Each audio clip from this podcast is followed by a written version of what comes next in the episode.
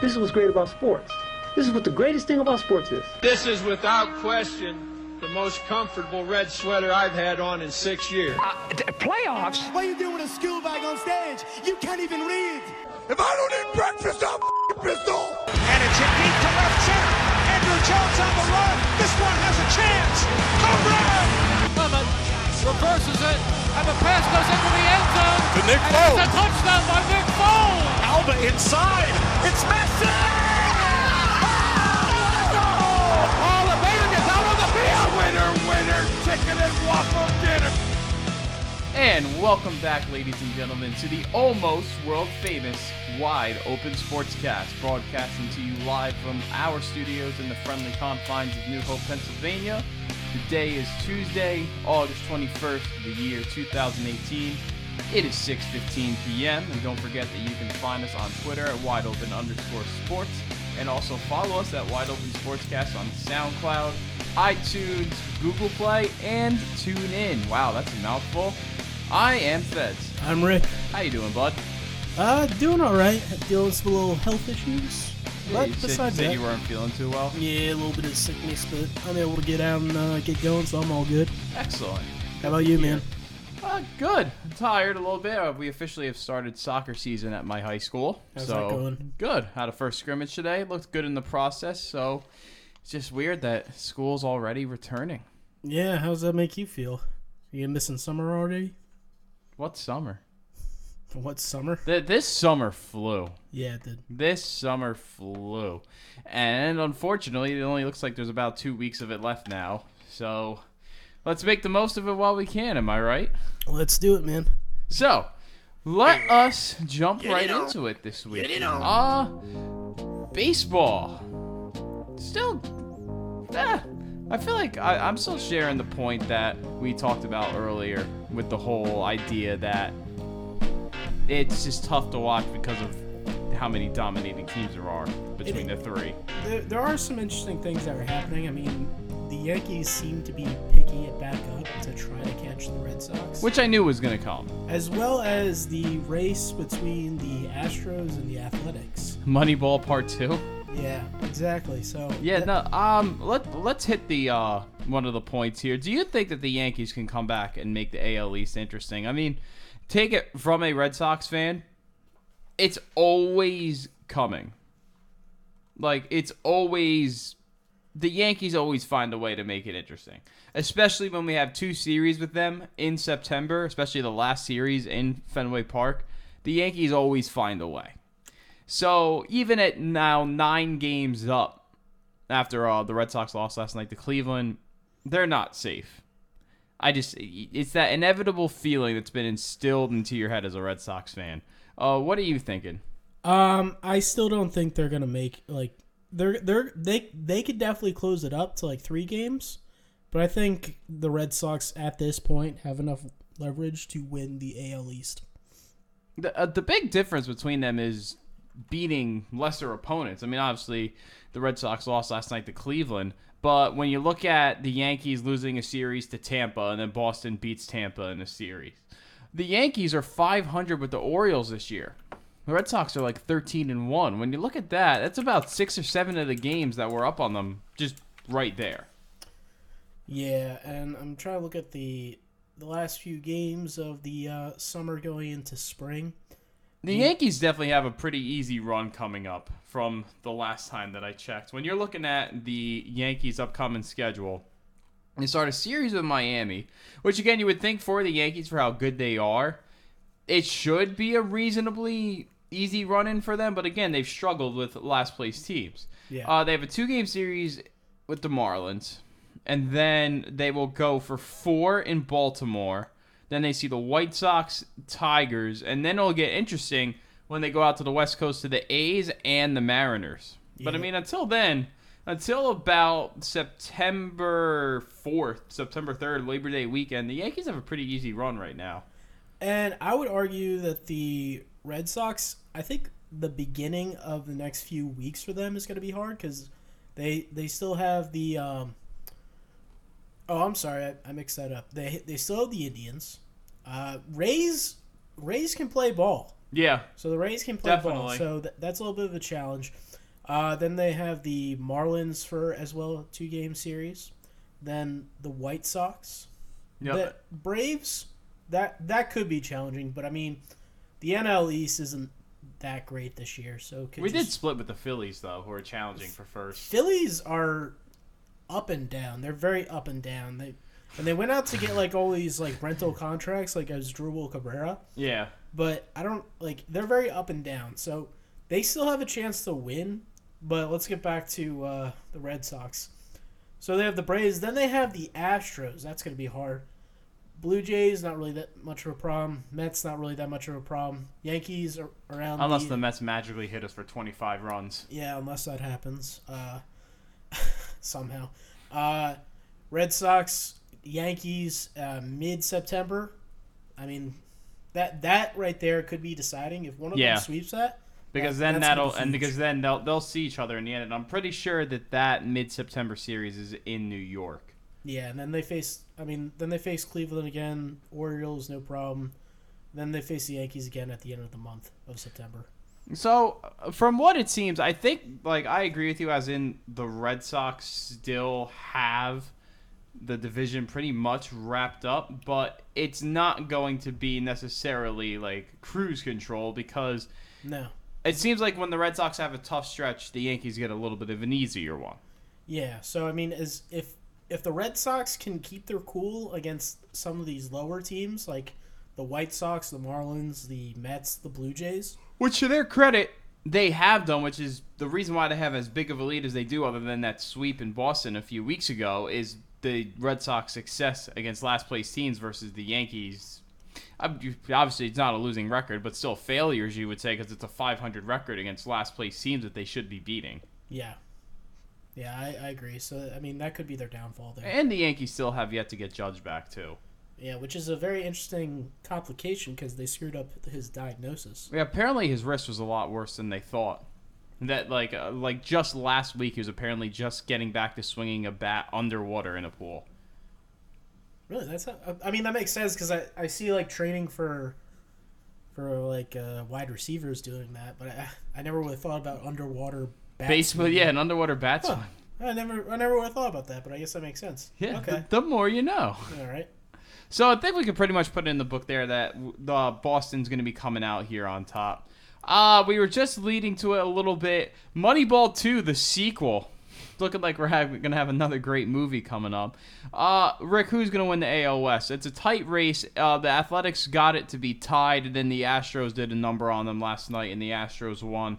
So the Astros are up a game on the extremely hot Athletics. Uh, who are you to take in that race? Uh, I'm gonna take so between the two of them, I'm gonna take the Astros just because I feel like I mean they won it last year, so they have the experience there. Uh, so and I just think the overall players there are a lot better. So I think the Astros are gonna take it, but I mean, at the same time, Athletics if they're able to keep this heat up and cruise this in into the playoffs and through the playoffs, I mean They could have a home wild card game. they could have they a home wild card game. And not only that, the Mariners are only three and a half games back. So you can't necessarily count them out. Yeah, and that's another thing you have to add to the pressure for the Yankees is they're only five up on the Mariners for that last wild card spot. It's it's been done. You know, there's still plenty of baseball to play. So it's not like the Yankees are completely out of the water for a wild card spot. Is is it going to happen where they collapse and they miss out? Probably not. Like 80% the Yankees are going to get in it. But they're not only in danger of losing their home wild card game, you you could miss the wild card completely if you don't finish the season strong. yeah. So I mean, it's not an easy road for the Yankees. I just can't believe like where did this athletics team come from? It's, it's I don't know. It's literally like these pitchers, all these people they've got just come out of the woodworks. Because I remember everyone looking at that division earlier in the season, even in like June, and saying, "Okay, Mariners, Astros, Mariners, Astros. The Mariners are keeping up with the Astros. It'll get interesting." Now the Mariners are three and a half back of both teams. Yeah. And I mean, so athletics credibility, it seems like every few years they they're able to put a team together with either forgotten players or just they they have a good farm system. So, I mean, They just want a sequel to the movie. Let's be honest now. yeah, I mean, even even with even with like them signing like Jeurys Familia, he's not even that. He's not the best closer. But he'll get the job done. He, uh, he will get the job done. Fair, uh, Jeurys Familia when he was on the Mets, you either saw two things: lights out or blown game. Very very few in between where he'd be in there, let a few hits in, maybe not runs, but hits, maybe a run, and and finish the game. I was gonna say I felt like a lot of times that I watched the Mets this year, that would happen where Familia would be in, or even just over the past few years. Familia's in, he loads the bases with no outs, up two, and then gets out of the jam anyway. Yeah, I'm, I'm, I'm just talking about this year. He was Yeah. either lights out or let let shit hit the fan. Yeah, So, but don't really have to worry about the Mets. They're nowhere to be found. but you know who actually does have to worry about the Mets? The Phillies. Yeah, well, yeah, true. Um, will the Phillies' inability to beat the Mets hurt them in making the playoffs? Uh, yeah. because the Mets have owned them this year. Ready? So we I had this in the final drive, but it's a stat that's fair to share now, Rick. The New York Mets are the first team since the 1800s to both score and surrender 24 runs in the same season. Whippy. Still making history. I remember I was at the Red Sox Phillies game with a few friends Wednesday night, and I was looking at the scoreboard, and I was like, "Is that twenty six to five against the Orioles?" And then two nights later, they put up twenty four on the Phillies. They scored fifty runs in two games. Yeah. Yeah, I don't, I don't know. Uh, apparently, for like, they they they drank Mike's special drink or special sauce, whatever it was fucking called. The secret Really? stuff. Secret stuff, Mike's secret stuff. Thank you. Yeah, they they found that in some well in Citi Field. Maybe that's where the Mets doctors have been hiding the good stuff. Yeah, right. Can we have that every game? Speaking of which, I saw David Wright's back for the Mets.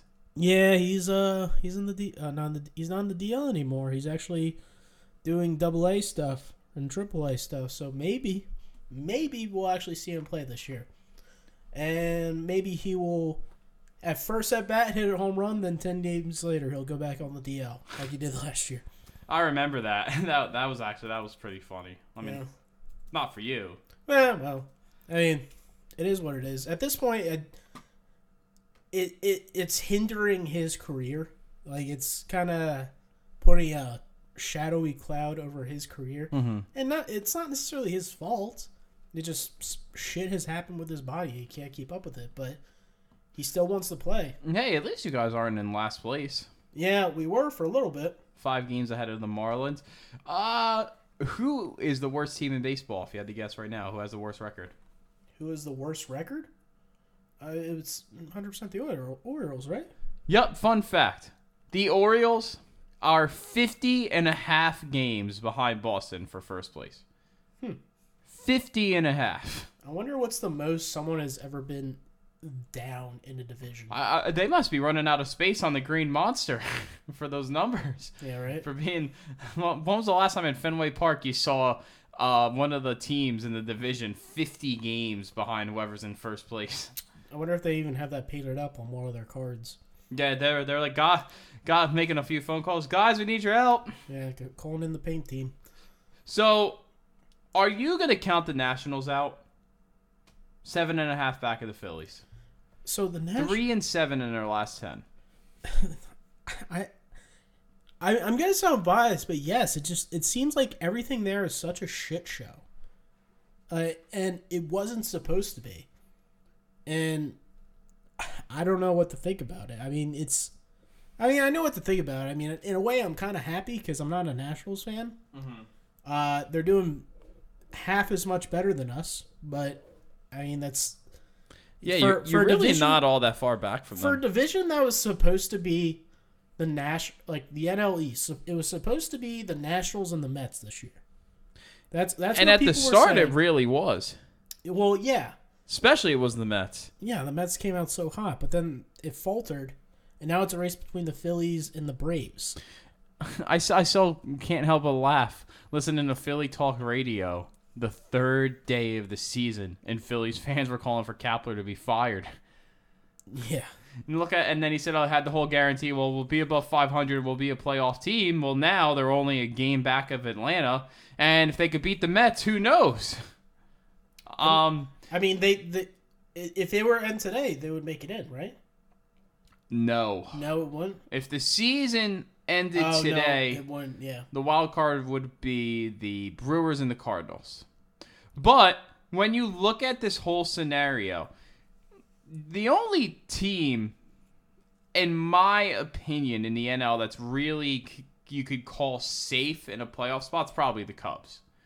Because when you look at it, look at the division leader. So at this moment, The again, Cubs just got Daniel, Daniel Murphy from uh, from the Nationals. yeah, the Murph. yeah. Uh, when you look at it again, uh, the standings right before action starts across Major League Baseball on Tuesday, August 21st. The Braves are a game up on the Phillies. The Braves lead the division with 69 wins. nice. Um, and then the Cubs lead the NL Central with 71 wins. The Brewers have 70. The Cardinals have 69.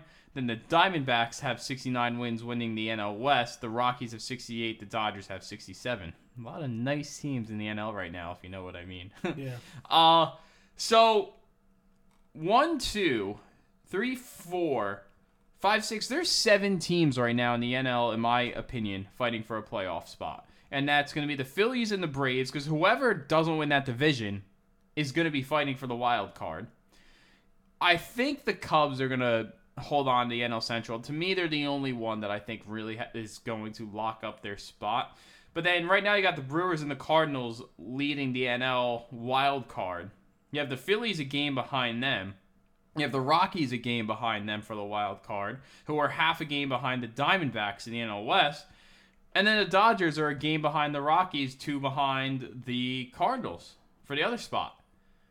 So there's still so much that can happen down the stretch in the NL. Where at the AL, it's going to be Red Sox, the Indians, and then the Athletics or the Astros. Maybe the Mariners squeeze in, and then the Yankees will have that other wild card. This NL, I know we said it uh, last episode. This NL is going to be a blast on the way in. Yeah. It's going to be really fun to watch. If you had to give me right now, who would win the divisions and who gets in on the wild card, who would you say? Divisions. Okay, I, I completely agree with the Cubs in the Central. Uh, I, even though it's not a lock right now, I mean they're they're definitely the most sound team in the Central, so I think that's pretty much a lock. Uh, I'm still pulling for the Dodgers with their firepower that they have there. Yeah, you can't sleep on them. Yeah, Dodgers. Um, yeah, Giants are done. Pad- Padres have been done. So I think the Giants. Are Padres are giving out twenty dollar tickets for the rest of the season. Yeah, that's so sad. Uh, Dodgers.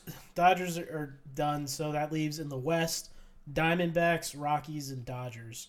I think the Dodgers are going to come back and win the West. Uh, East. That is so hard. Uh, bias me. I have no problem with the Braves winning. I've never really had a problem with the Braves. I feel like the only time the Mets really had a problem with the Braves was the John Rocker era. Yeah. Like the, the, the 90s Braves with Maddux, Glavine, Chipper Jones. Like that was, I considered at that point the rivalry more Mets and Braves. But now I'd say more so Mets and the Phillies. Yeah, or Mets, Mets, Phillies, Nationals. That's more of a rivalry there. Uh, so I'm gonna say the Braves for the NL East are going to win it. Uh, in wild card positions, It's Uh, such a tough call. yeah, I don't think the Phillies will. I feel like the Phillies, like you just said, are too up and down with all these rental contracts. yeah, I I agree. I think the Brewers are gonna do it, and I think the Diamondbacks are gonna do it. Hmm, so another team that got really hot out of nowhere, the Cardinals. No, I yeah, the, yeah, they're hot right now, but, But I, th- they'll cool off eventually. I, I don't know about that, but I just I, I feel like the Brewers are better than the Cardinals. I agree with you on that. Well, Cardinals have had s- such hard hard year with like their man- management positions. Yeah. So they're they're not. That's the only thing that would be keeping the, me from having them in. Fair enough. So, because I, I don't know if they're unless their new ma- management positions are able to turn this team around like that. I don't know if it's going to happen. Yeah. I mean, they have, but I don't know how consistent it's going to be. That's why I can't. Same with like the athletics. I can't fully be on board with athletics. Right, because they who knew they could go three and seven their next ten, and all you know they're behind the Mariners again. Yep. Yep. Man, can't wait for the run in. Uh, last thing before we jump into our next topic. Chris Sale said this week he plays for the best team to ever walk on the earth. Is this Boston Red Sox team the best team to ever play the game? You're an ignorant idiot. Pass. I wasn't gonna say yes. Is this what Chris Sale said? Yeah, every every person that's ever on a winning team that is has the most wins for that for a team in a season To be going to say that. To be honest, I don't want Boston to get the Seattle record. Look at the history of every team as of late that has broken the record for most wins in the regular season. Did the 73 and 9 Warriors win the finals? No. Did that 116 win Mariners team win the World Series? Nope. How about this historically great Predators team? Did they win the Stanley Cup? Nope. And the Patriots didn't win the Super Bowl. Yeah, the Patriots got to 16 and 0. They didn't win a Super Bowl. I don't. I, I I want Boston to do well, but I don't want them to break that record. You, you you you have to be afraid of burnout in the regular season and try not to be ignorant here. Coming back down to earth. The Red Sox playoff pitching scares me. Does Price ever won a playoff game? No. Has Sale ever won a playoff game? Don't believe so. No, the only Red Sox pitcher who has won a playoff game is Porcello. That's it. David Price said three years ago he sa- he was saving his playoff wins for Boston. Ha- hasn't brought it yet. Hmm. So I'm just yeah, trying to be a little realistic here. Just definitely saying that the, if there is a kryptonite to the Red Sox, it's that their playoff pitching history is nothing special and something that people have talked about for a while. They're all lefties. Sales a lefty, Price is a lefty. So everyone's just gonna put out the right the right pitch or hitter that knows how to hit off a lefty. Right, exactly. So So we will see. Uh, so that was some of our talk with baseball. Again, you can reach out to us at wide open underscore sports. Tell us what you think of our picks and tell me if you really think I'm an ignorant idiot like Rick thinks I am. Um, and you can reach out to us on Twitter. Uh, already said that. I am, am sounding like an idiot now. Um, you can follow Always us on do. SoundCloud. Hey. Um, you can reach out to us on SoundCloud, TuneIn, Google Play, and iTunes as well, and SoundCloud, all those different places. Let's jump into the quote of the week. you had a hard time doing that there. I was just thinking so fast. Yeah. Um, the quote of the week, uh, jumping into our next topic, comes from a man who is on the path to his return. Uh, he said, I think you guys see me out there. I have really no hesitations in the pocket when you guys are around me. I feel really good, but this is going to come down to if they feel confident in contact. And when that is, I cannot say yet. From none other than Carson Wentz. Uh, that is our quote of the week. Why, feds? because Carson Wentz is cleared for 11 v 11. Brace yourselves, NFC East. Even though they're saying it's still definitely really up in the air if he's gonna be ready week one. Yeah. I mean, at least they have an MVP, uh, Super Bowl MVP quarterback in the uh, reserve. It didn't look like that Thursday night. No, it did not. Uh, they, they were bringing up a good point that they were. So many Patriot fans had to be like, "Where was this Nick Foles in February?" I don't know, but it was it was interesting. Excuse me. I almost feel like the Patriots played that game up so much. When was the last time you saw Brady play a full half in a preseason game? He doesn't need to, but never. Right. Uh, well, almost never. Maybe he, he Maybe the week in three his- game. in his rookie season, he will he he rookie season and the seasons Yeah. after that, maybe the five seasons after that, Yeah. he would play two quarters in like week two, Yeah. maybe. Also because it was a little bit different back then. Right. But now, I mean, he he every every player in the NFL trains so hard in the off season, and that's the argument. TB12 method. and that's the that's the argument with like less contact during these uh, playoff or these preseason uh, practices. Uh, in my opinion, I don't think it's right. But the reason the reason why I don't think it's right because I've seen so many different injuries Yeah. that have happened, injuries that shouldn't happen. Notice that that was the cover of Sports Illustrated this week. Was Oh, was it? I didn't know that. It said um, it said Carson Wentz and Odell Beckham and Deshaun Watson, and literally had all of the players coming off of big injuries running at the like running on the cover, and went through the entire list of every injured superstar and said the return of the injured superstars. Because there were so many people, Aaron Rodgers, there were so many people that were hurt I'm, last I'm, year. I'm not. I'm not even talking about that. I'm talking about injuries in preseason. Mm-hmm. Injuries in preseason seem to have been a huge thing this year. oh yeah, the the Redskins. The, yeah, the Redskins are in a bad spot. Uh, what was it? The the Vikings. They lost like seven people Yeah, in week two of preseason. maybe it's all these preseason fights. Well, no, that that's that's a different thing. Yeah. But yeah, I'm pretty sure the Vikings lost like seven people. Uh, Like three or four of them had to be carted off the field. One- Yeah. One, guy broke his, I think, broke his ankle pretty badly. And some of these things, I'm not saying every single one, and I'm not saying full on tackle football every single day for preseason is is the answer during these practices. But these guys need to be more prepared, and somehow they need to actually go through the motions Now, to make sure that none of this shit happens. Now, do you think that this is a direct result from the NFL removing so much contact from practices? Like you can only have That's so many. what, that's exactly what, that's what I'm saying. That is right. exactly what I'm saying. right. Like with I understand why they're doing it to protect these players, especially with head injuries.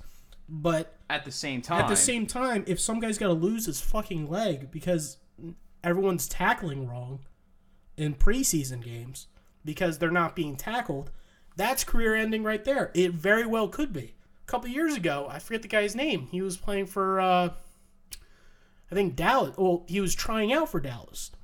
Lost his career. Mm-hmm.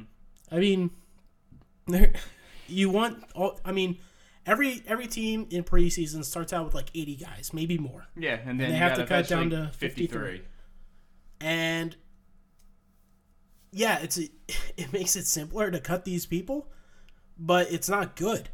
Like so many people are getting injured for stupid reasons, and I get injuries are going to happen in football.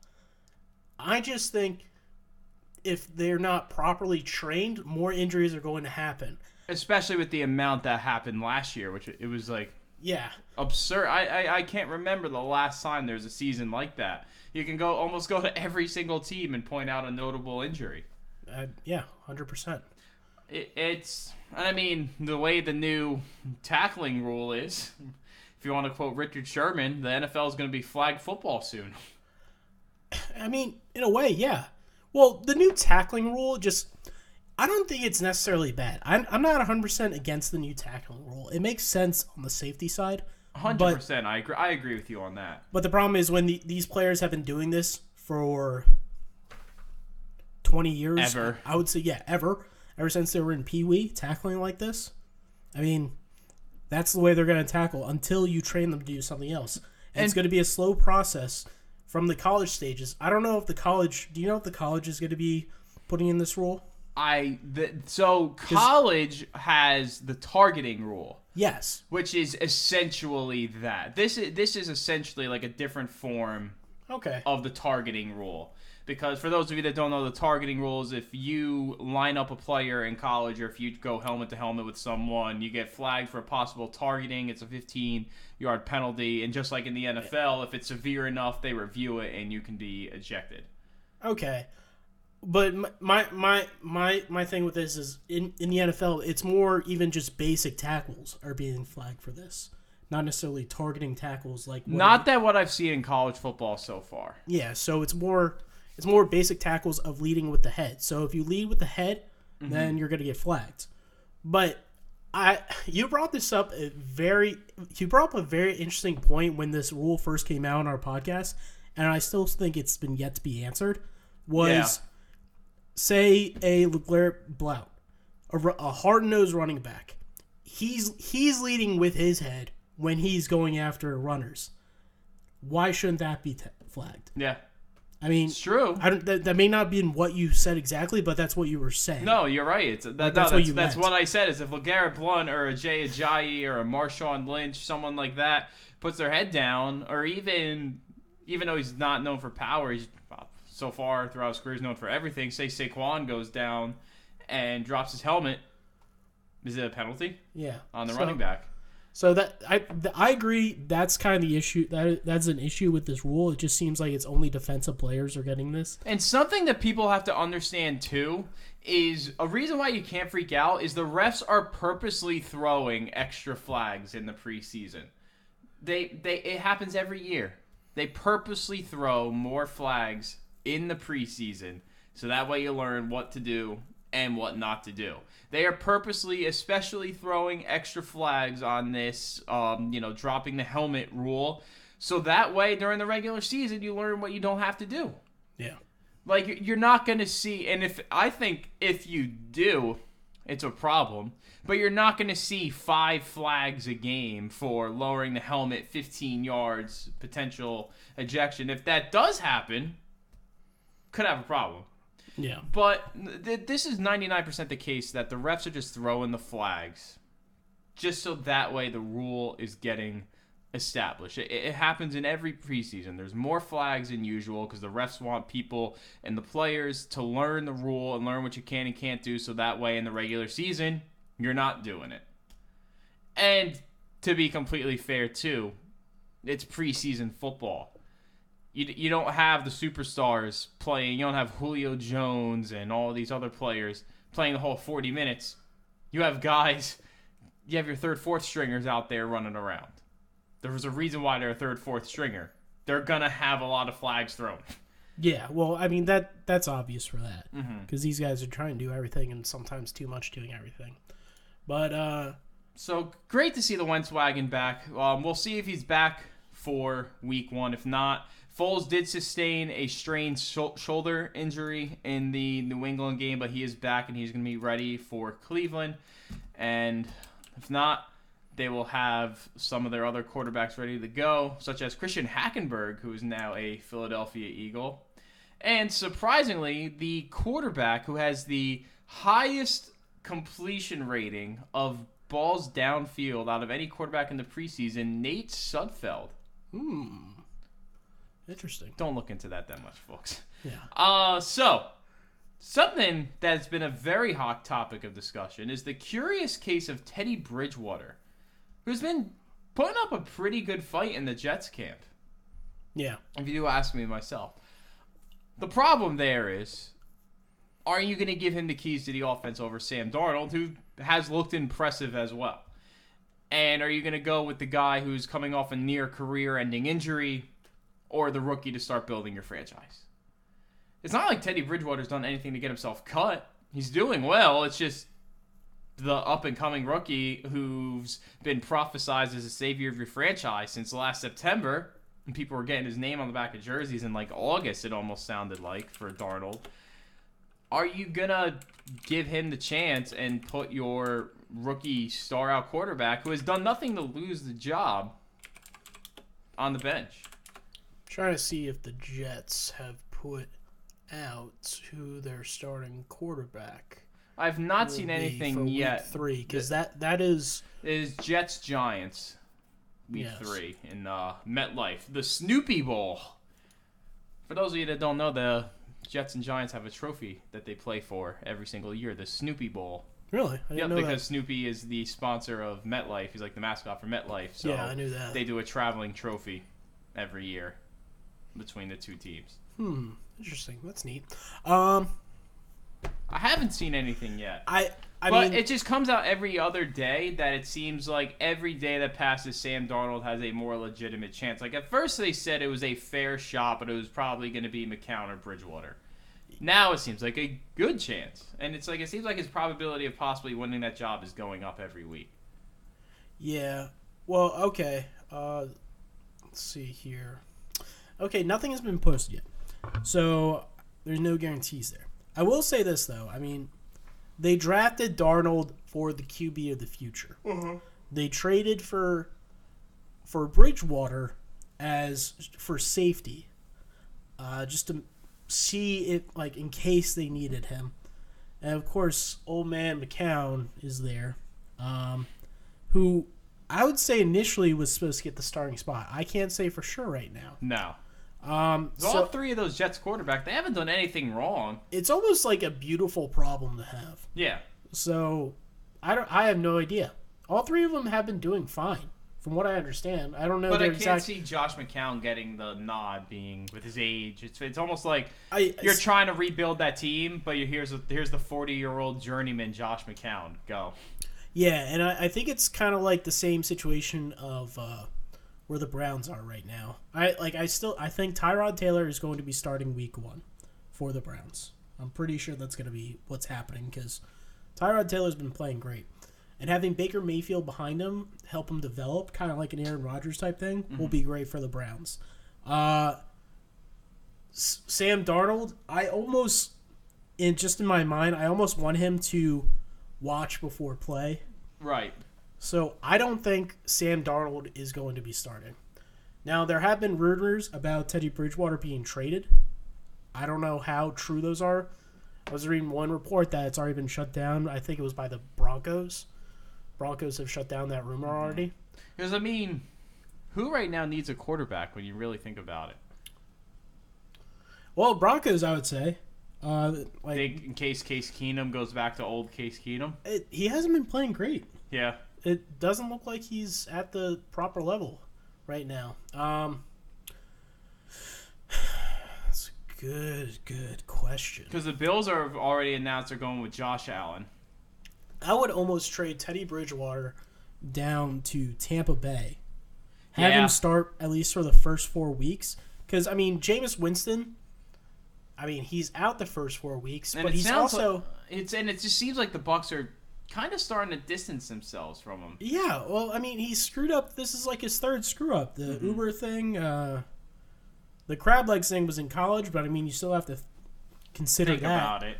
I mean, he is screwed a, up. A few on-field incidents. Yeah, on field, and he is supposed to be the leader there, and he doesn't really show too many leadership qualities. He does at times, but then he'll get he'll go fuck all and Yeah, punch an Uber driver. yeah. Or I forget which defensive player it was who the Bucs were playing. He started a fight with him on the field when he was just sitting on the sideline and started yelling at him. Like he wasn't even playing and ignited a brawl. Yeah.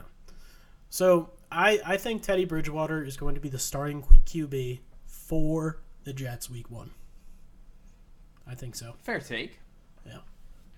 Is Adrian Peterson the answer to the Redskins running back problem? Well, se- seems like they're having a little bit of other issues there. I think that's a great signing because I mean, he he has been injured. He was injured last season. He's he's had an inter, intern, uh, injury streak the past couple of seasons. But I mean, for a late signing, that's not a bad one to have. Definitely not. No. Whoever said that Adrian Peterson, no matter what state he was in, was a bad late signing. Yeah, right. But I mean, if he's able to stay healthy, yes, it's gonna he, he's gonna be tremendous for them, and he wants to be their number one running back. Mm-hmm. I mean, and he in a way they, he has a good shot because I mean they have a lot of people down right now. And it feels like that's been the one thing that's always held back the Redskins, other than the one year that Alfred Morris was the led the league in rushing, and then they made the playoffs. Yeah. So Is it enough for an NFC East challenge? so I I think Alex Smith there is is a great signing. I I I had no problem with Kirk Cousins as long as everyone can stay healthy there. Because I mean that's another team that's been hit with a few injuries. I mean Yeah. the running back went down, Matt Ioannidis on the defensive tackle went down. They've had a few other people go down. They need to stay healthy to compete. Uh, so yes, they will be competitive if they're if they're healthy. Because I, Alex, Alex Smith is a very capable quarterback, and I almost think if Alex Smith was in instead of Kaepernick, they may have had a better shot of winning that Super Bowl. Yeah. They just went with a hot hand, and I don't blame them for that. They went with the hot hand, but I mean, it just sucks for Alex Smith what happened there. Right. So, Alex Smith, he did great. I mean, not great. He did. He's a very good quarterback. And he did good things when he was with the 49ers. He did good things with the Kansas City Chiefs. I think he'll do good things with the Washington Redskins. I mean, in a way, right now, the Redskins are in a better QB spot than I would say the Eagles are, just because the in what's going on with Wentz and Foles. He's not the MVP caliber QB right now. MV, Super Bowl MVP caliber QB right now. Could be. It was only week two of preseason, so that's gonna develop back. Wentz coming off a bad bad injury. Gonna have to see where that comes back. Uh-huh. So, gonna that's it's all unknowns there, but Alex Smith has been consistent. He's been one of the most consistent QBs in the NFL in probably the last five to ten years. Even if consistent means being a game manager. yeah, what's what is wrong with that? If that gets you wins, what is wrong with that? Nothing. I mean, there. I don't, I don't like that term, game manager, because game manager can get you wins, and people downplay that so much. No, I, I fully agree with you on that. It's like, would you rather have a quarterback who's reckless that could throw the game away? Right. Like I would rather have Alex Smith than Jameis Winston right now, 100%. I mean- 200%. because he could throw a game away. I mean, I there's plenty of other quarterbacks I'd rather have than Alex Smith, but Alex But there's Smith, also plenty of other quarterbacks I'd rather have Alex Smith for than not have, you know? yeah, true, but all those QBs are not going to be leaving their location anytime soon. Right. If you think about it. Yeah, true. because I mean, it, let, let's just let's just think of probably who you're thinking of. Tom Brady never going to leave the Patriots. If if Tom Brady leaves the Patriots, that would be that would be a nuclear bomb. Yeah. That'd be more than LeBron leaving again. Yes, I I think 100 percent yes. Uh, Big Ben's gonna retire a Steeler because I mean that's coming down. Uh, let's see, Wentz.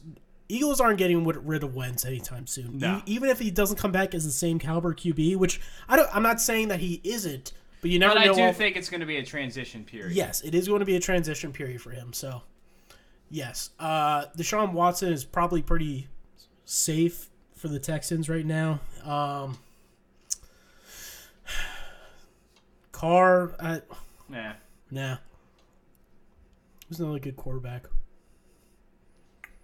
Uh, I, I mean, I've never really had a Uh, problem. Garoppolo. yeah, yeah, Garoppolo. Yeah, he. I mean, You're not he's- he- abandoning that project yet. No, dude. I mean, he just signed a huge contract and he's dating porn stars. leave, leave the man alone. uh, yeah. So I mean, they, I, he he's pro- he was probably the best that the Washington Redskins could. The could best get. option there. Yes, and they Knowing saved they the- were going to lose Kirk Cousins. and they saved a ton of money Yeah. because Kirk Cousins was going away for a shit ton of money. And just And- jacked up the market for quarterbacks in the That is process. true, but I mean, I don't think what he did was wrong. No. So, like he Do I personally think Kirk Cousins is worth that money? No. no, but I mean, he Yeah. Has a, I've- he's how a many- very good agent. Yeah. Oh, very good agent. Yeah, so and it's not like he's getting too many endorsement deals. If anything, he's going to get endorsed from like a local meat market in in uh, Minnesota. Or by people from Iceland. Yeah, maybe. Wait, is that actually happening? No, just imagine because they're the Vikings. Oh yeah. I always think of that Super Bowl commercial with the Vikings jumping into the truck. It's like a Chevy commercial. It's them driving towards uh, Minnesota, and it's like the Vikings like crossing on the boats and everything.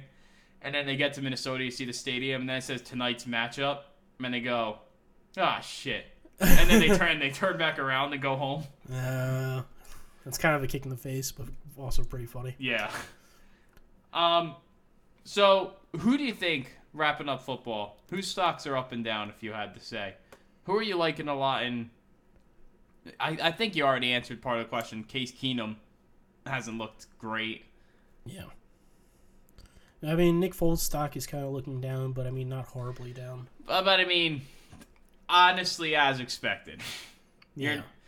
They, they're not running their RPOs and anything right now. You know, the Eagles are just trying to run a base offense because you're not going to give away that much in the preseason. And I mean, you were the Super Bowl MVP.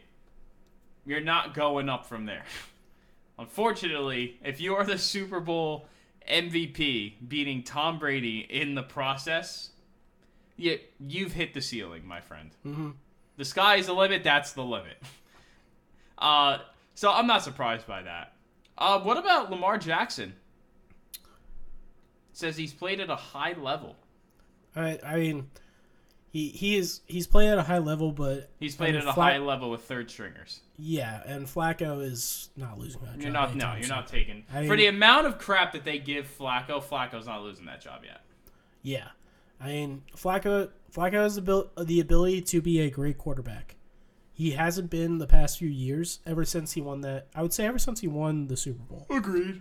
he hasn't been that high level quarterback. But I mean, I mean Lamar Jackson should should be able to play at at, at a way that Maybe in the future. well yeah he, he should he will be a starting quarterback at some point and probably like a better Jameis Winston esque mm-hmm. quarterback. So going with that. Nice. So, that's some of our training camp talk. It's coming ever so soon. We have week three coming up soon. Uh, probably the highlight of the week will be the Jets and Giants game on Friday. The Philadelphia Eagles will visit the Cleveland Browns. Where are the Steelers going this week, Rick? Titans. The Steelers will be in Tennessee. Um, you can tell us what you think about our predictions at the wide open underscore sports Twitter feed. Find us there at wide open underscore sports. Let's jump in before our last topic of the week. Let's jump into what we were watching this week. And Rick, I was watching possibly the sport of the future ice lacrosse. I saw a clip of that and it does look pretty intense. As someone who, who's played lacrosse, high school, college, and then and I played hockey. and you've played hockey, and as me being someone who thoroughly enjoys the game of hockey, it looked like that could be a lot of fun. Yeah, I. It's always interesting to watch the like two different stor- sports be put together. Like I, I like watching videos of. You ever see? I don't know what it's called, but it's a mix between soccer and tennis. Yes. I, and and pretty much what that is, it's a training exercise for all different types of sports. But it's like fun to watch because it's very interesting. Yeah, foot tennis is a lot of fun. Or even you can do um we did head tennis with our defenders for soccer the other day. Yeah, Just take a tables, go boink. Well, they actually there's actually uh like specially made ping pong tables Yeah. for that, so they curve down. So Oh, that's for, cool. for head ping pong.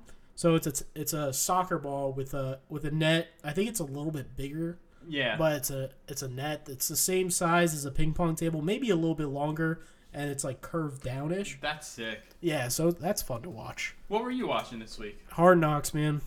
I uh trying to get back into I mean, not trying to. I am back into football right now. One of my favorite sports. And I always even even if the season of Hard Knocks isn't that great, like last year's was the Tampa Bay Bucs and that I, in my opinion that wasn't the best season. This season's been a lot more interesting to watch. Maybe it's just because uh, AF, AFC North. I'm very interested in what's going on with the AFC North. Yeah, I need to start watching that. Oh, dude, it's great. It is a lot of fun. You have HBO, so you can you can catch up on all the ep- new episodes. I heard that this was a good episode because of uh Dez Bryant. oh yeah, definitely. So that, that so yeah, I'm gonna be watching that tonight, and I watched it last week. Actually before the first se- the first episode of the new season, I rewatched the first ever Hard Knocks. I found it online. I watched the first ever Hard Knocks, uh, which was the 2001 Ravens. What the Ravens won the Super Bowl in 2000, right? Was it 2000 or 2001? 2001. Okay, so it was the 2002 Ravens. Uh, so I watched that, and that, that was fun. It was way different than way the what it is now, but also it's actually it's actually kind of funny watching that very old school type of training because like first day they had on pads and they were hitting each other. Now it's a very much a lot a lot a lot different. Much a lot a lot different. Wow, good English, Rick. Very different nowadays. The that that Ravens team was the 2000-2001 Ravens. They won Super Bowl 35 against the Giants. Right. So it would be the 2002 Ravens like preseason. Okay. So that that was a fun fun one to watch. Yeah, I should really get into that more. Yeah, man. Um, Rick, it's back in our arms. The Premier League has returned, ladies and gentlemen. So, real quick, let's look at some of the top questions posing the league this year. Uh, again, the league started two weeks ago and has been back in action for a little while. If you are taking a look at the current league standings, things are as people would have expected at the top, with six points all leading the way so far. Two teams in are Manchester City, Liverpool, Chelsea, Watford, Spurs, and Bournemouth. Everton with four points and seventh. And eighth with three points is Leicester, Manchester United, Crystal Palace, and Brighton. With a single point is Newcastle, Southampton, Wolverhampton, Burnley, and Cardiff. And then still seeking for a win this year. Fulham, West Ham, Huddersfield, and the Arsenal. uh, so, Rick, here's my question for you, especially for you as a Liverpool guy. Do you truly think it's going to be a two horse race between Manchester City and Liverpool for the title, or do you think someone else can sneak in? Uh, I think someone else can sneak in. Uh, I, I would like it to be two, but I, for me, I kind of like how you feel about the Boston Red Sox. I always feel like the Liverpool can slip it up because I've I've been I've been Klopp I've, has never won a cup final. yeah and that and also. I mean, what was it, 2014 when they completely blew it up when they should have won? Yes, uh, they were they were winning against Crystal Palace, who they actually beat yesterday. Yeah, they two did. nothing. Um, and it was funny because it was a Monday night in Crystal Palace. They were up three nothing with ten minutes to go, and if they won the game, they won the league. And they tied three three. They gave up three goals in the last ten minutes. I, rem- I remember because that uh, where the hell was I? We were definitely in SIGEP because that was our senior year of college. No, you know I was at I was I was watching it at some sort of happy hour because it was a 3 p.m. game. Yeah. It was at oh I was watching it on the border happy hour, which has great margaritas. Nice. Oh yes, they do. I love their great margar- margaritas for happy The, hour. the loaded Corona. Yeah, man, and I I had probably one or two more after like standing there at the bar watching it, and my my friend at the time, Matt Castorina, we were both standing there and just like we're so fucking disappointed. I remember uh, whenever Liverpool used to score, he he lived next to me in SIGEP. Whenever Liverpool scored, he would bang on the wall. Oh, did he? So I knew every time Liverpool scored, no matter what time it was, what was going on, it could be 6 a.m. in the morning, and he'd be banging on my wall if Liverpool scored. Nice. Um, so I, I personally do think it will be a two-man race between Manchester City and Liverpool, just because I don't see the strength in the rest of the sides. Uh, Manchester City looks like they're off to another great start again, although they lost Kevin De Bruyne for three months because of a knee injury. But when you're Manchester City, you only have nine other world-class players you can bring off the bench. So they'll feel it, but it could be a lot worse. Uh, Liverpool definitely got some big reinforcements. Um, Keita looks like a phenomenal signing for you guys. If you're watching him as a defensive midfielder, he looks like he's been great. Um, Salah's already off the mark. So is Mane, Alisson in goal. I think, I think Liverpool will push them. I I can't say who's gonna win yet because Liverpool has a great, great record against Manchester City, and it is difficult to win the league twice. The last team to win the Premier League twice were the Sir Alex Ferguson Manchester United teams, which are some of the greatest teams ever assembled. Yeah.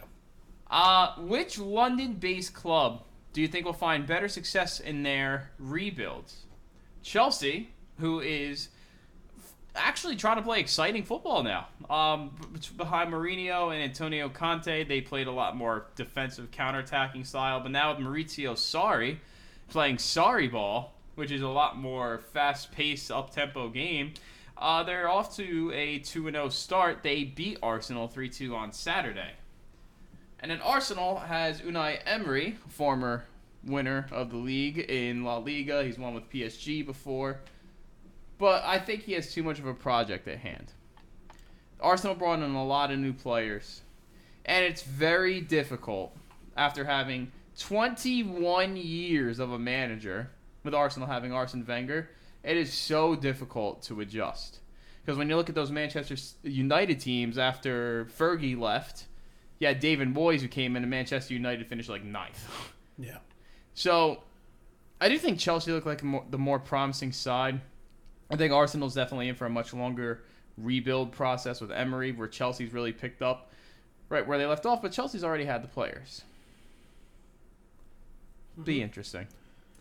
Um, Jose Mourinho can be the only man who could save Manchester United from themselves Why do you He- say that? because Mourinho just he's ever since the season started, he's saying it's going to be a difficult season. We haven't signed players. We're not going to have a good season.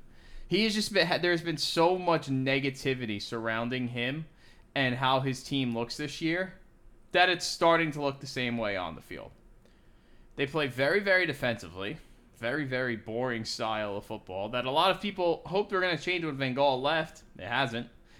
And again, it's just his negativity takes so much of a toll on his players. Pogba might leave. He's been tweeting cryptic messages, and his agent talks shit about Manchester United every day. And even though the English transfer window is over, he could still leave by September 1st to go to. Some people are saying he's going to go to Barcelona because Barcelona just needs another World Cup winner superstar on their team. Mourinho, if he he just has to be more positive. If he's more positive, who knows? And then my last uh, point for the Premier League things I'm watching. Curses have been broken. Harry Kane scored a goal in August. The two-time Golden Boot winner in the Premier League has never scored a goal in August. Really? Yep, That's interesting. never scored. He it seemed like he was cursed. He's always hit the post, or he'd have a good shot and he would miss, or the goalie would make an insane save. And earlier in the game against Fulham on Saturday, he hit the post in the second half. And I remember like texting people like, "I told you he's cursed. Harry Kane doesn't score in August," and then he finally did. But all has not been happy in the world of Spurs, as we know. It has not affected them yet. Excuse me. Take take a take a breather there. Take a breather Oh. there. There we go. Um, it, it's no secret they didn't make any signings. Hasn't affected them yet. They kept the same team, and the same team has looked like they've been off to a great start for the season. But their new stadium was delayed. It was supposed to open September 15th against Liverpool, but it was delayed a full month because of significant safety concerns. Oh, And you know what those significant safety concerns are? what's that? The stadium's not done yet. Ah, So there's still cranes everywhere. They still have to install like half the seats. ah, okay. So let me put it this way. Such a Spursy thing to happen. I was talking to one of our friends who actually lives in Tottenham, lives in North London, and her dad went and talked to a security guard outside the stadium, and the security guard said they would be lucky to be in the stadium by Christmas. So what has happened is Tottenham has signed a deal with Wembley. They'll continue to play there up until 2019 when they said the stadium will definitely be ready. Hopefully by 2019 it was supposed to be ready Good in good three thing weeks. good thing you didn't buy those tickets yet. I'm hoping you didn't buy those tickets. No. Okay. Good thing. No, I did not. Yeah, well, so now the debacle there is Oh, I, I I know exactly where you're going with Manchester City. Their game against Manchester City got moved to October 28th. Okay, so it was the know. same day as that Eagles game. Because the Eagles play the Jags. Originally, my plan was go to London, see Tottenham, Manchester City in the new stadium the 27th, and then go to Wembley and see the Eagles play the Jaguars on the 28th of October. But because of the Premier League flex scheduling, they moved the Manchester City game to Sunday during the same time as the Eagles game. But the problem is the stadium probably isn't going to be ready yet. So they're going to be scheduled to play in Wembley against Manchester City the same exact time the Eagles are going to be playing the Jags in Wembley. Huh. Ha ha! So they're saying they might just flip it and just play at Manchester City and then go to Tottenham later in the season. Oh yeah, I think it'd be better to do that because I mean that that's gonna screw up a shit ton of things. But what do you think will hurt Spurs more, make them go more Spursy? A lack of signings, not bringing in any new players, or stadium delays and debacles? Uh, lack of signings. I mean, it, it's soccer. It, Yeah. I mean, yeah, it'd be cool to play in, in a brand new stadium. What I thought you were gonna say, what I thought you were gonna say was they already sold those seats, and isn't that stadium a way way bigger Yes. than Wembley? No, So no, I- no. Wembley is Wembley's bigger. Oh, okay. Wem- Wembley's bigger than Okay. Tottenham's new stadium. But yes, that is a problem. People bought season tickets for the new stadium, and now they're losing out. But they said they're going to be reimbursing and figure something out. Okay. But there are a lot of people who almost were like me who were going to be upset because they bought tickets to go over and watch that Liverpool game on the 15th in the new stadium. Oh well. Yeah. So, um, yeah. So I can't wait. The Premier League is back. Rick should be watching a fun title challenge. I can't wait to watch my team in the new stadium. Arsenal sucks. so, let's get into this week's little questionable call. So now, Rick, I saw one of our friends tweet this, and it kind of got me thinking. Do you care about the Little League World Series? Do you find as much interest in it as everyone else? The fact that there's nearly 20, there's there's been nearly 24-hour coverage of the Little League World Series for like the past week or two. Um, I so I really don't. Uh, the thing that interests me the most about the Little League World Series is every year it seems like there's been there's been a big story that comes out. It's like really cool to see it, Yeah, especially like kids this age. Like it's really cool to see. Generally good things. Every once in a while, some bad things. So this year, the probably the best thing that's happened was that that kid from New York threw a perfect game. yeah, I, I mean that that's awesome for a six inning little league little league game. That is incredible. And so I I watched like the uh, the uh, you ever watch those like of a perfect game every pitch of a perfect game on YouTube. yeah. So I watched that and that that was cool to watch. That's really the only thing that interests me about the Little League World Series is like this the stories that come out of it. I like the Mets Phillies game a lot. Yeah, and yeah, I I do like that when they when they send actual uh, big league players to play on the field in uh, Cooperstown. When did they start doing that? That's a good question. I'm not really sure, but I mean, I think that was a really good idea because Yeah. I mean, it motiv- it it could be a motivational thing for kids to do, and some of the And I liked how to, the Mets starting pitchers were sitting Yeah. in the crowd. yeah, I thought that was awesome. So, uh, I I like that. I, that that's that's probably the biggest thing, and then it. I would say it's almost like uh, NCAA basketball for me. Mm-hmm. In in the respect of, I don't really watch it during the season, but once it gets to March Madness, I love watching NCAA basketball. World League World Series, I never watch any of the preliminary stuff. But once it gets down, to, once it gets down to like the final bracket, or like the like towards the end of the bracket, then I watch it. Like when it's like Ameri- the American states taking on like Spain, Japan, like taking on the international team. Yeah. So I I always like that. So for for that like I'll I'll watch a little bit of it, but I don't I'm not going onto my TV searching for a Little League World Series. No, I do agree with you on that. It's like the little stories are cool, but like, does it deserve like literally twelve hours a day on ESPN, or is it just because it's that dead of a season in sports? I wouldn't say it's dead of a season. It's just the problem is there's, in a way, I, I find there are so many sports going on at the same time that it's hard for me to focus on one. Right. And so many f- sports stories. That's why at times, honestly, there are there are troubling times to do this podcast because Because I'm so much going on. because there's so much going on, and I, I don't necessarily think of it as a bad thing, but I want to say, I want to think about what I'm going to say before I go on this. And sometimes when, say right now, I'm thinking a lot about football and not so much about baseball. That I mean, that also could be because Mets aren't doing good, so I'm not really thinking too much about baseball. But I am following it enough to give my opinion on it. okay. So like I am watching games of that, uh, and I am watching football games and stuff. So, Little League World Series has never been on my radar, never. Nah. The only thing that like I'll follow is like the big stories that come out of Little League World Series, Like Big Al. like Big Al. Yes, like Big Al. I know you're all hyped about him. If you haven't heard, he's a kid from New Jersey, um, who calls himself Big Al, and he hits dingers. And then so ESPN literally like fell in love with him and brought him on TV, and like people were hitting home runs during games. Like, what's that, Al? Is like, that's a dinger. Yeah, right. So with that, let's hit into the final drive of the week. And Rick, would you believe it? Richie Incognito is back in the headlines because he threatened a funeral home employee while making arrangement for his father's wake.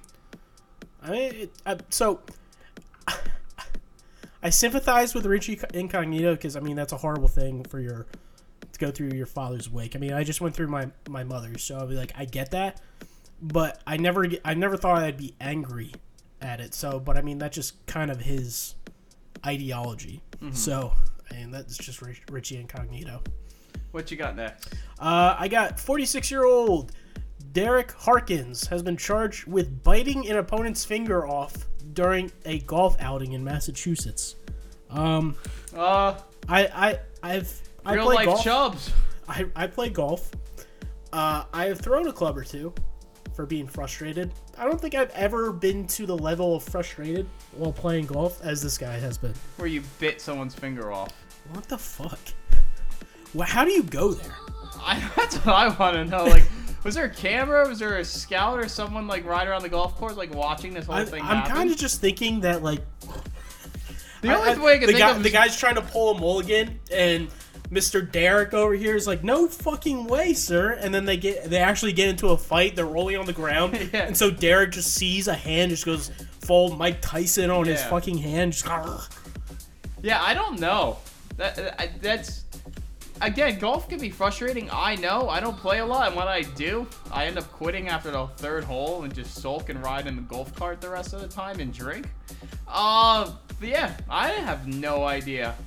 That What you got escalated fast. Yeah, right. Um, Doug Pederson's new book came out. I'm excited. I got it autographed, and I will be be shipping to me on Friday. Very nice. So I'm very excited to read that. It revealed that Mike Lombardi wrote him an apology letter after his now infamous comments calling him the least qualified coach in the NFL. Yeah, well, I mean, eh, good on Mike Lombardi for sending that. Apparently, he sent it in the middle of the playoffs. Like they hadn't even won the Super Bowl yet. Like it was like after the first divisional Oh, round. okay. But then, Mike Lombardi is a sports writer. Someone went up to him and said, "Hey, Dougie, you should have Mike Lombardi write your book about you winning the Super Bowl." and then Pederson was just like, "I'll pass." Yeah, But right. I, I'm really excited to read that book. Apparently, little snippets have been coming out of it, but apparently he had his ideas for going into the Super Bowl watching the Jaguars play calling because he said that he was literally infuriated by watching the Jags take the gas off the pedal trying to uh, beat New England. So that was a big inspiration for his play calling. Uh, what's next? Uh, let's go. Uh, fuckhead Larry Nassar has been moved to moved from multiple prison facilities due to frequent assaults by fellow inmates. So literally, he's just been thrown in prison and he's gotten the shit beat out of him. And if you don't know who, who good old Larry is, he's the uh, he's the medic for the USA gymnastics team that have abused like hundreds of girls. yeah. So yeah, uh, he deserves that. Yeah, it, they, they said that knowing some people have worked in corrections said that like those people are truly screwed when they go into prison because other guys who are in for prison for life is like I killed someone because I got caught up in a gang or I did this for this reason, but I never abused a child or I never raped a girl or I never did this thing. So they actually target those people. So mm, good luck, Larry. Uh, after Lazio's Serie A opener against Napoli in the world of Italian soccer, it was discovered that Lazio supporters from a certain group sent flyers to women telling them to stay out of their sacred space, also known as their specific section at the stadium, because they were taking up their space and they could not watch the game. Interesting. Being sarcastic. Uh, what you got about the return of Rowdy Ronda Rousey? Yeah, so she finally wins the Women's Raw Championship at SummerSlam this past weekend. Hmm. She is the first woman to win a UFC belt and a WWE belt. Still setting history. Yeah. Still making history. Uh, Athletics Khris Davis hits a big home run for the A's after having a Make-A-Wish child autograph the back of his game jersey. I actually watched it this morning. It was cool. He was signing autographs, and Khris Davis said I wanted to give him the experience of signing an autograph, so he knew what he was like. So like what it's like to sign autographs, and then he wore the jersey with his autograph on it, uh, the entire game, and had a huge home run for him. That's awesome. Good. I mean, that's an awesome thing for Khris Davis to do. Mm-hmm. Uh, soon to be free agent Kurt Busch won the night race at Bristol this past week. He's now a six time winner at Bristol Motor Speedway. Uh, Kurt Busch looking for possibly, possibly looking for a new ride this year. It looks like he's going to be ending up somewhere else besides Stewart Haas, but you never know. He could stay with Stewart Haas. How about Chase Elliott winning his first race? Yeah, man. By the way, that I bought you a hat and that still hasn't come in, so I need to check on that. It's all good. I appreciate that. I'm looking forward to that. Uh, the New Jersey Devils did not tease. They have officially released a alternate jersey that is heritage green. So they're going back to kind of the old school red and green look from when the Devils first came to New Jersey. Rick and I watched the video when we first got here. It was pretty cool. I mean, the jersey's really nice. Yeah, looks like- Personally, I want the all black alternate jersey that I feel like Devils fans have been asking for for a while. But I don't hate it. I like the I, red and green. I, I don't want that. really? I don't want an all black jersey. Really? I want the all black. I, I would hate that. In, in my opinion, I would hate that because I mean, not to knock the Buffalo Sabres black jersey, but that that's that wasn't a really good looking jersey. That was red, black, and white, mm-hmm. or red, black, and silverish, I guess, but kind of white. It was not bad, but it wasn't great. So I feel I feel like it would have that type of feel to it, except with like a devil face on it or whatever you want to put on it. So But I, I'm a big fan of the Hurricanes third alternate. yeah, and also I feel like black, like an all black jersey, would just look like a practice jersey. Uh, that's fair. So I I I, I like this because it's it looks exactly like their original jerseys. So or, It, it- or- it's nice. I like I- it. I, actually I would need to look back on it. It looks very close to original jerseys, but I would have to see.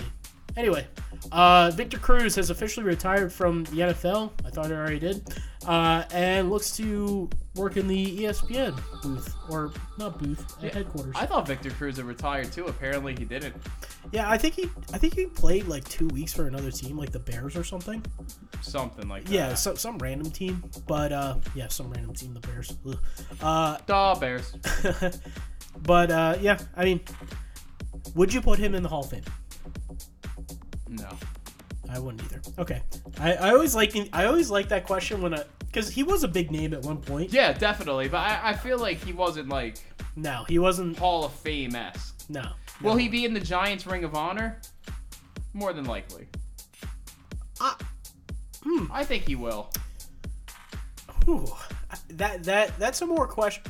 See, I think definitely not for the Hall of Fame. If they let him in over other people, if they let him in over Chad Johnson, Chad Ochocinco, like that, that would piss me off. Right. I, yeah, that that's not happening. But uh Ring of Honor, very possibly. I mean, he did great things for them during their Super Bowl. And just time. and he did great thing for their organization too. You know. yeah, that is true. So I, I could definitely see him as a Ring of Honor number retired, but not Hall of Fame. Very true. And then, lastly, Adam Vinatieri is currently playing against players in the NFL who weren't even born when his career began. Good old Adam Vinatieri. That's wild. I, you ever see uh the Pat McAfee stand up? Yeah. So Pat McAfee, he's the ex punter for the Indianapolis Colts. He did a stand up one time. It was pretty funny, and he, he was doing something with because he invited a bunch of his teammates to come, he did something with uh, Adam Vinatieri when he was there. He was like, "I saw Adam T- Vinatieri, and the first thought I thought was, jeez, this guy is fucking old." but yeah, I That's mean, great. if you still have the funds, you can still make money doing off doing that. He he, sh- he kicked a 45 yarder the other day. He's 45, He, right? he went over 50. oh, uh, yeah, yeah, that's right. He went over 50. 57.